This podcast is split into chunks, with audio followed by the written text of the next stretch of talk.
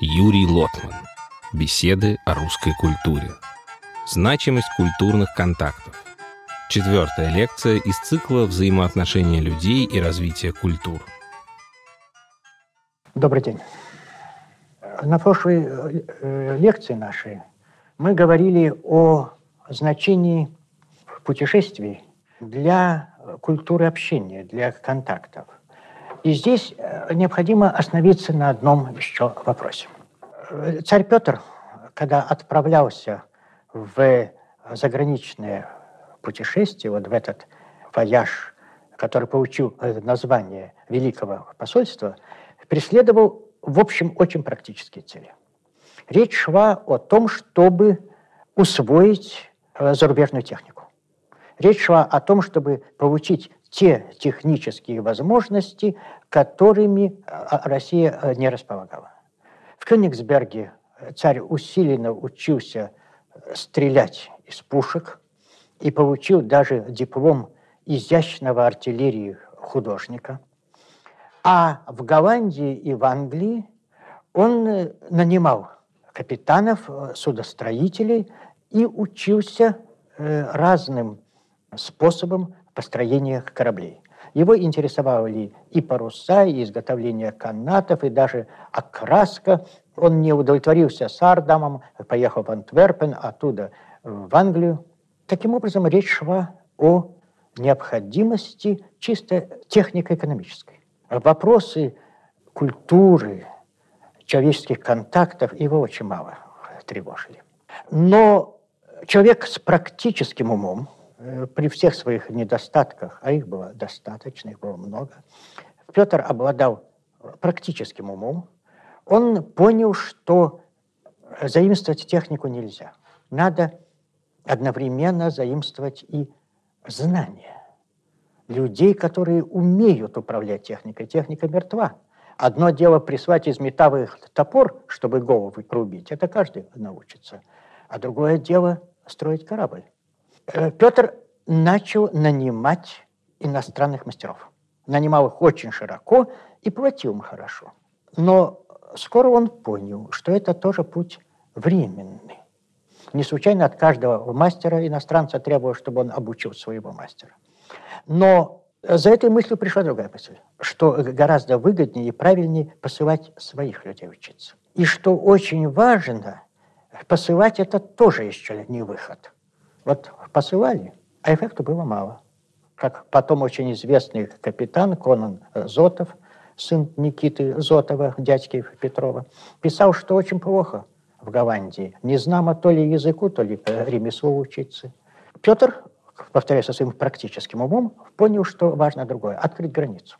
Не посылать каких-то избранных, вот как делал Борис Годунов, и, и все они исчезли, а просто открыть людям возможность ездить. И что без этого из рамок отсталости не выскочить. Таким образом, будучи человеком, в общем, равнодушным к вопросам культуры, он чисто практическим умом пришел к очень важному выводу. О том, что изоляция неизбежно связана с отсталостью.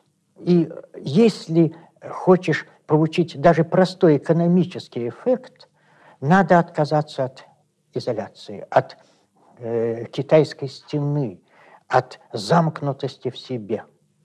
А это означало перебороть очень многое. Перебороть и политические запреты, и религиозные представления, и бытовые навыки, да просто боязнь людей. Э, людей, которым предстояло окунуться в совершенно чужой и незнакомый для них мир.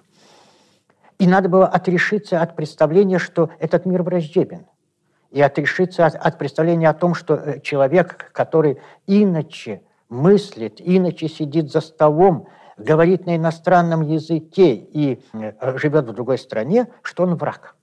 И что от него следует ожидать только неприятностей, подвоха или э, чего-то очень опасного.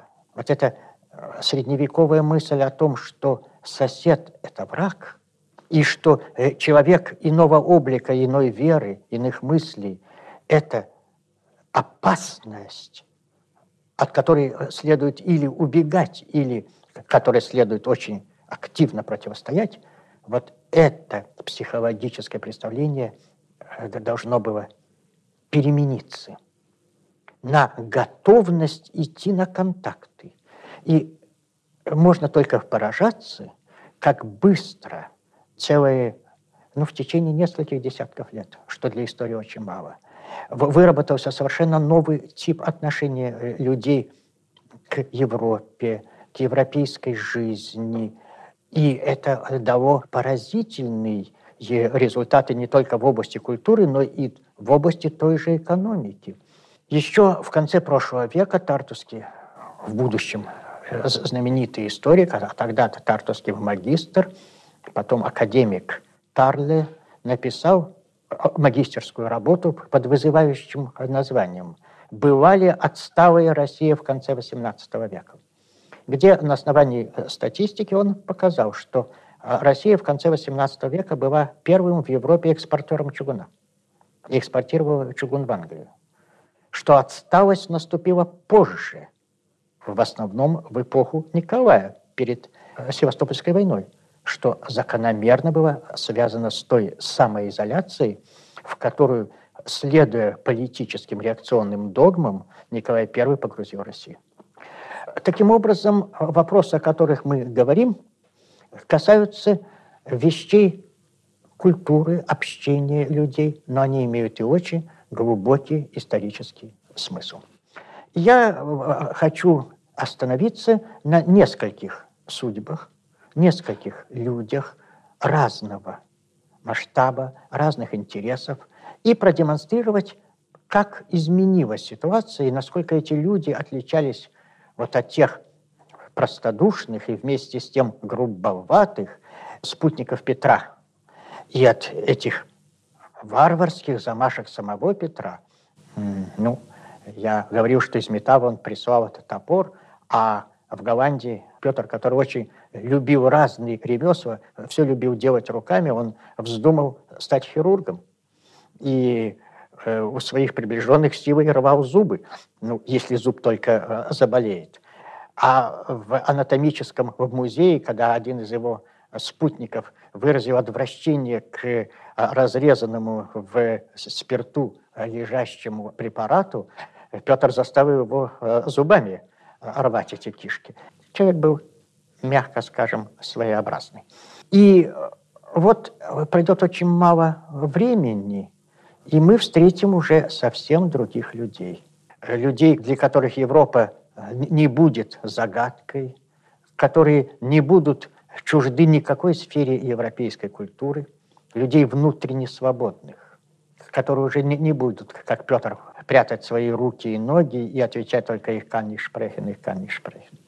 Прежде всего, несколько слов о небольшой группе молодых людей, которых в середине 60-х годов послала в Лейпциг, в Лейпцигский университет, в, в ту пору очень знаменитый в Европе, приблизительно в то же самое время там и Гёте учился – Правда, Гёте учился в Лейпциге очень плохо, и родители его от, оттуда э, забрали. Он там наделал долгов, влюбился, и его э, родители э, забрали в Страсбург.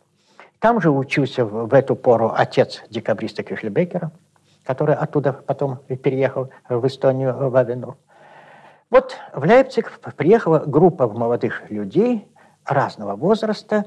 Они должны были стать юристами. И стали потом. Среди них был и в будущем известный автор путешествия из Петербурга в Москву Александр Николаевич Радищев. В Лейпциге студенты оказались довольно обычной для э, самодержавного государства ситуации.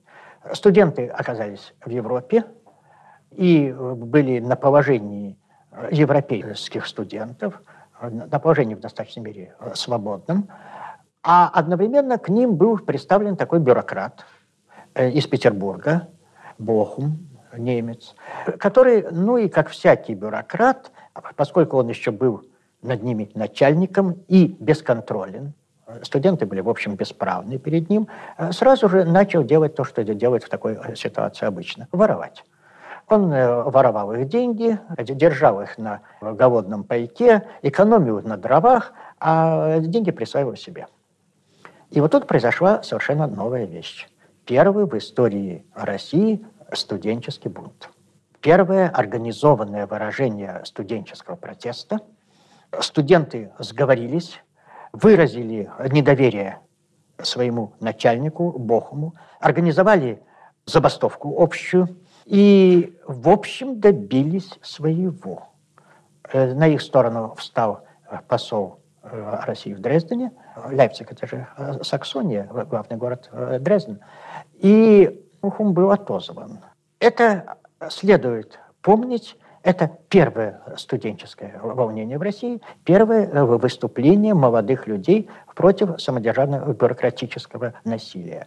И это, наверное, было не безразлично для той политической школы, которая потом привела Радищева сначала за письменный стол, на котором он написал знаменитое путешествие из Петербурга в Москву, а затем вполне закономерно в ссылку в Восточную Сибирь, в город Илимск, и в конечном счете к тому трагическому дню в сентябре 802 года, когда он покончил с собой. Менее трагичным был другой эпизод, о котором тоже хочется вспомнить. Речь идет о молодом человеке из очень аристократической семьи, о Павле Александровиче Строганове.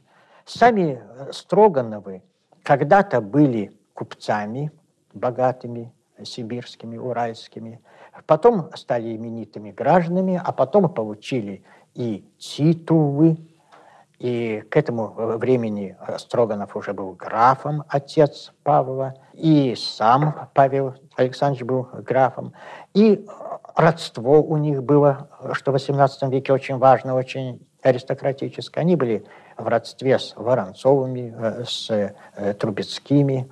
В этой среде и появился мальчик, о котором мы будем э, говорить, Попо Павел Александрович. И в этой же среде, что очень важно, уже у отца Строганова, человека образованного, очень богатого, в покровителе искусств, явилась идея о том, что мальчика надо воспитать каким-то особым образом. Был приглашен из Франции, молодой тогда еще, математик, это был конец 70-х годов, Жильбер Ром. Несколько слов о Жильбере Роме и вообще, почему Строганов, вот такая идея явилась у него. Жильбер Ром не был приглашен как учитель или как гувернер.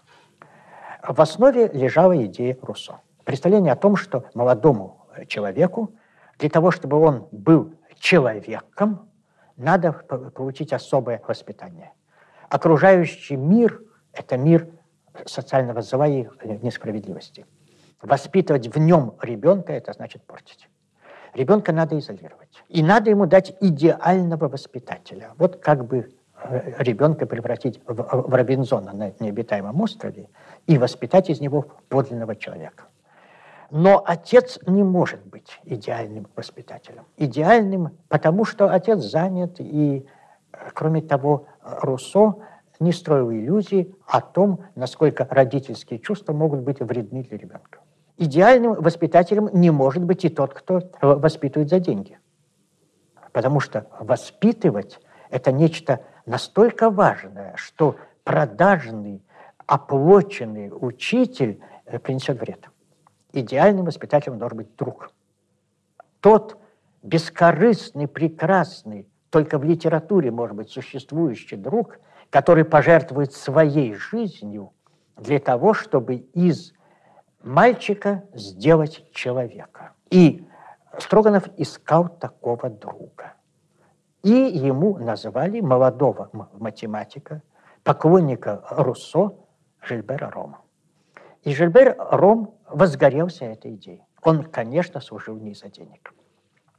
И его привлекало то, что молодой человек из России. Поскольку сам Руссо был пессимистом, он считал, что Франция и вообще э, цивилизованная Европа уже потеряна. И только в какой-то малообразованной стране он называл Корсику или Россию. А современники Руссо обращались с надеждой взоры на Америку, молодое государство. А недавно еще Вольтер написал повесть о молодом индейце из Америки Гуроне, который приехал в Европу свободный человек, потому что он воспитан природой. И вот взять мальчика в России, воспитать его в отрыве от всех зол общества и сделать его э, человеком. Вот такую цель перед собой поставил Жильбер Ром, который э, соединял в себе ум математика, твердую душу римлянина. Это был человек, в маленьком теле которого находилась героическая душа. И мечтателя XVIII века. Вот с этими мечтами он приехал э, в Россию. Он э, действительно отдал буквально всю душу молодому графу Строганову. Он с ним ездил, путешествовал, он выработал особую методу. Он писал своему ученику, которому было 12 лет, письма, анализирующие, жестокие. Он ему писал, неблагодарный, у вас каменное сердце, какой из вас вырастет человек? Вы не будете достойны своего века. И 12-летний мальчик отвечал ему в том же торжественном и высоком стиле. А затем Жильбер Ром уже в середине 80-х годов со своим юным воспитанником отправился в Швейцарию. В Швейцарии в течение нескольких лет они проходили очень разнообразный курс наук, поскольку предполагалось, что подлинный человек должен все уметь делать руками. Тот, кто пользуется чужим трудом, не только угнетатель, но и раб тех, кого он угнетает. Жильбер Ром сразу же поставил перед своим еще очень юным воспитанником жесткие требования. Никогда не пользоваться услугами слуги. Всегда одеваться самому. Нам это, может быть, не, не кажется столь э, странным, но для молодого графа это было вещь совершенно неожиданной. Никогда не бояться э, физического э, труда. Бегать, плавать, прыгать, ездить верхом – а теперь надо было изучать физику, астрономию, математику, юриспруденцию. А затем Жильбер Ром и граф Строганов переехали в Париж. Это было начало французской революции. Ром, человек книжный и человек крайних взглядов, сразу же стал левым деятелем. Он организовал общество друзей закона, постоянно посещал Национальную ассамблею, и юный русский граф вел протоколы ассамблеи. Национальное э, собрание долго еще не догадалось э, вести протоколы своего э, заседания. Одновременно Строганов отказался от графского титула и от фамилии Строганов и принял имя гражданин Отчер, поскольку одно из имений на Урале называлось Отчер. Вместе с Попо, с Павлом Александровичем, отец послал учиться во Францию молодого крепостного. Это был в будущем знаменитый архитектор э, Воронихин. Он уже был отпущен на волю, потому что сам старый граф был человек очень гуманный. И Воронихин учился вместе, и вот такое общество – якобинец-учитель, молодой граф и бывший крепостной, они посещают национальные собрания, они вошли в клуб якобинцев и получили диплом, а затем они активные участники э, событий. Павел Строганов участвует в штурме Бастилии.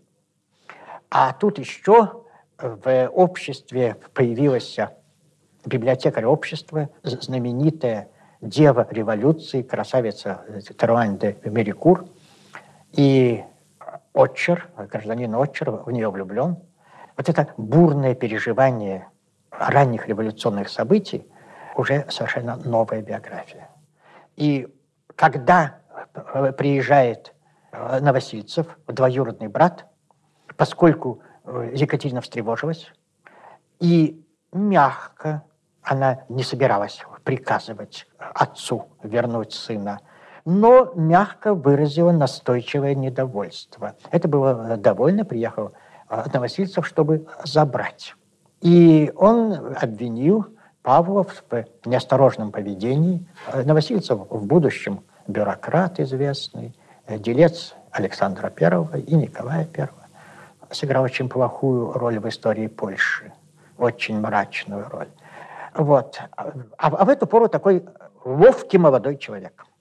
Он перечислил, что э, Павел Строганов общается с якобинцами, э, был несколько раз у решетки национального э, собрания. А, а решетка – это то место, где подавались петиции.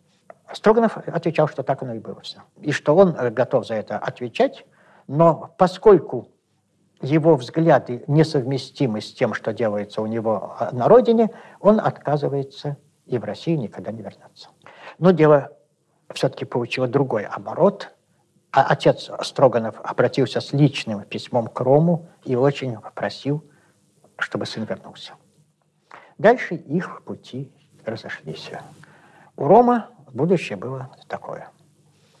Якобинец, один из виднейших деятелей революции, он, однако, не пострадал в период термидорианской реакции, поскольку никакого отношения к террору не имел. Он был деятель культуры. Несколько позже он принял участие в заговоре, в так называемом заговоре последних якобинцев, э, при Реальском заговоре, э, и вместе с э, группой своих единомышленников был приговорен к гильотине – но не был гильотинирован, поскольку все они в зале суда, по очереди передавая друг другу кинжал, закололись. Он оставил молодую жену и сына, которому было несколько месяцев. Строганов вернулся в Россию, потом пережил период либеральных надежд, стал другом Александра I, участвовал в его негласном комитете – потом пережил горькое разочарование. Все-таки впечатление от этого детства и юности, проведенной в атмосфере свободы, для него не прошло даром. И один из э, современников говорил, что граф чудит. Он иногда делает себе странный отдых. Он спускается в помещение слуг и сидит вместе со своими слугами за столом, и ест их пищу, и разговаривает с ними на «ты». А потом он возвращается в свой дворец и снова становится графом. Эта двойная жизнь его тяготила. Он потом перешел, когда начались наполеоновские войны, в военную службу. Пережил еще одну трагедию. У него на глазах картечь снесла голову у его сына. И вскоре после этого он умер. Его хоронили в тот день, когда лицеист Пушкин впервые из лицея вернулся в Петербург, окончив лицей, и первое, что Пушкин увидал в Петербурге, это были похороны Строганова. Но судьба Строганова пересеклась в Париже с еще одним лицом.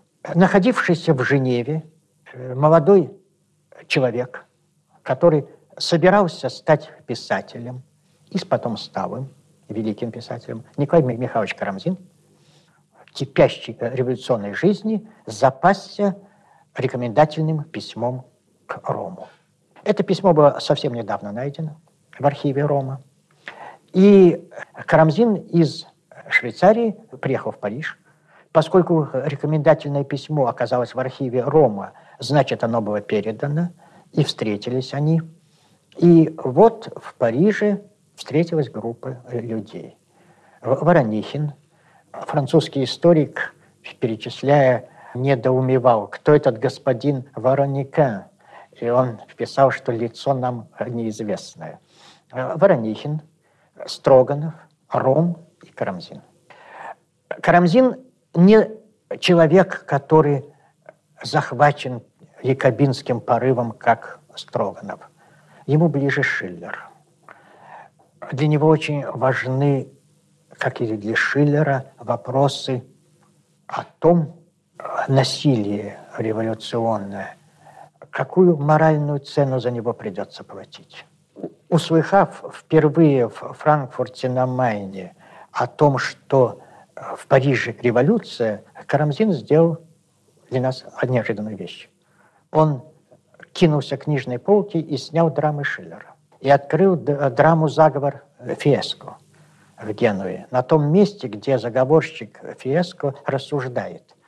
После революции должен ли он войти в правительство, должен ли он взять власть? И, как пишет Карамзин, я э, вскрикнул, не бери ее, не надо власти. Шиллера всегда волновал э, вопрос, даже за справедливое насилие, какую моральную цену придется платить. И он примерял разные случаи, от разбойников до Дона Карлоса. Это их Карамзина интересовало. Но так или иначе мы видели, что люди конца века уже не были чужими. Тот же Карамзин, он посещает Канта и Хердера. Он беседует с Лапласом и с Бартолеми, и с академиками, и с якобинцами. Он, видимо, я думаю, э, разговаривал и с Робеспьером. Он человек европейской культуры. Это сделалось очень быстро. И это процесс, конечно, протекал с трудностями. Когда на престоле оказался Павел I, то он сначала ввел ограничения на одежды французские, а затем пресек все связи за границей. Была введена цензура на иностранные книги, путешествия были запрещены. Даже более того, Павел со своим несколько воспаленным умом издал и такой указ, чтобы лошади не смели ездить за границу. Если купцы отправляются в Лейпцигскую ярмарку, то до границы они должны ездить на лошадях Российской империи, а переезжая границу, должны уже нанимать немецких лошадей. Пример анекдотический, но очень характерный. После того, как Павел был убит, э, заграничные путешествия опять стали относительно легкими, хотя уже были с некоторыми э, затруднениями. Но после восстания декабристов Николай I захлопнул эту дверь. И как позже писал бюрократ известный и царский министр Валуев, но он тогда еще был молод, он писал, что он не может понять, за какую вину 60 миллионов, а тогда вот таково население России, наказаны домашним арестом. И это наказание домашним арестом обошлось России очень дорого. Оно обошлось возросшей технической отсталостью и в конечном счете севастопольским поражением. И вся Николаевская империя, империя фасадов, такая помпезная и такая представительная, и пышная, и грозная снаружи, оказалась крашенным холстом. И не случайно Александру II пришлось вот этот домашний арест отменить, и уже до 20-х годов нашего века Россия была государством с, в общем, довольно открытыми э, границами. Итак, мы посмотрели, как путешествия влияют на искусство людей общаться друг с другом. В следующий раз мы поговорим о кружках и обществах, которые неизбежно возникают для того, чтобы люди как-то находили мосты друг к другу. Благодарю за внимание. Мы благодарим эстонское национальное телерадиовещание за предоставленные записи лекций Юрия Лотмана.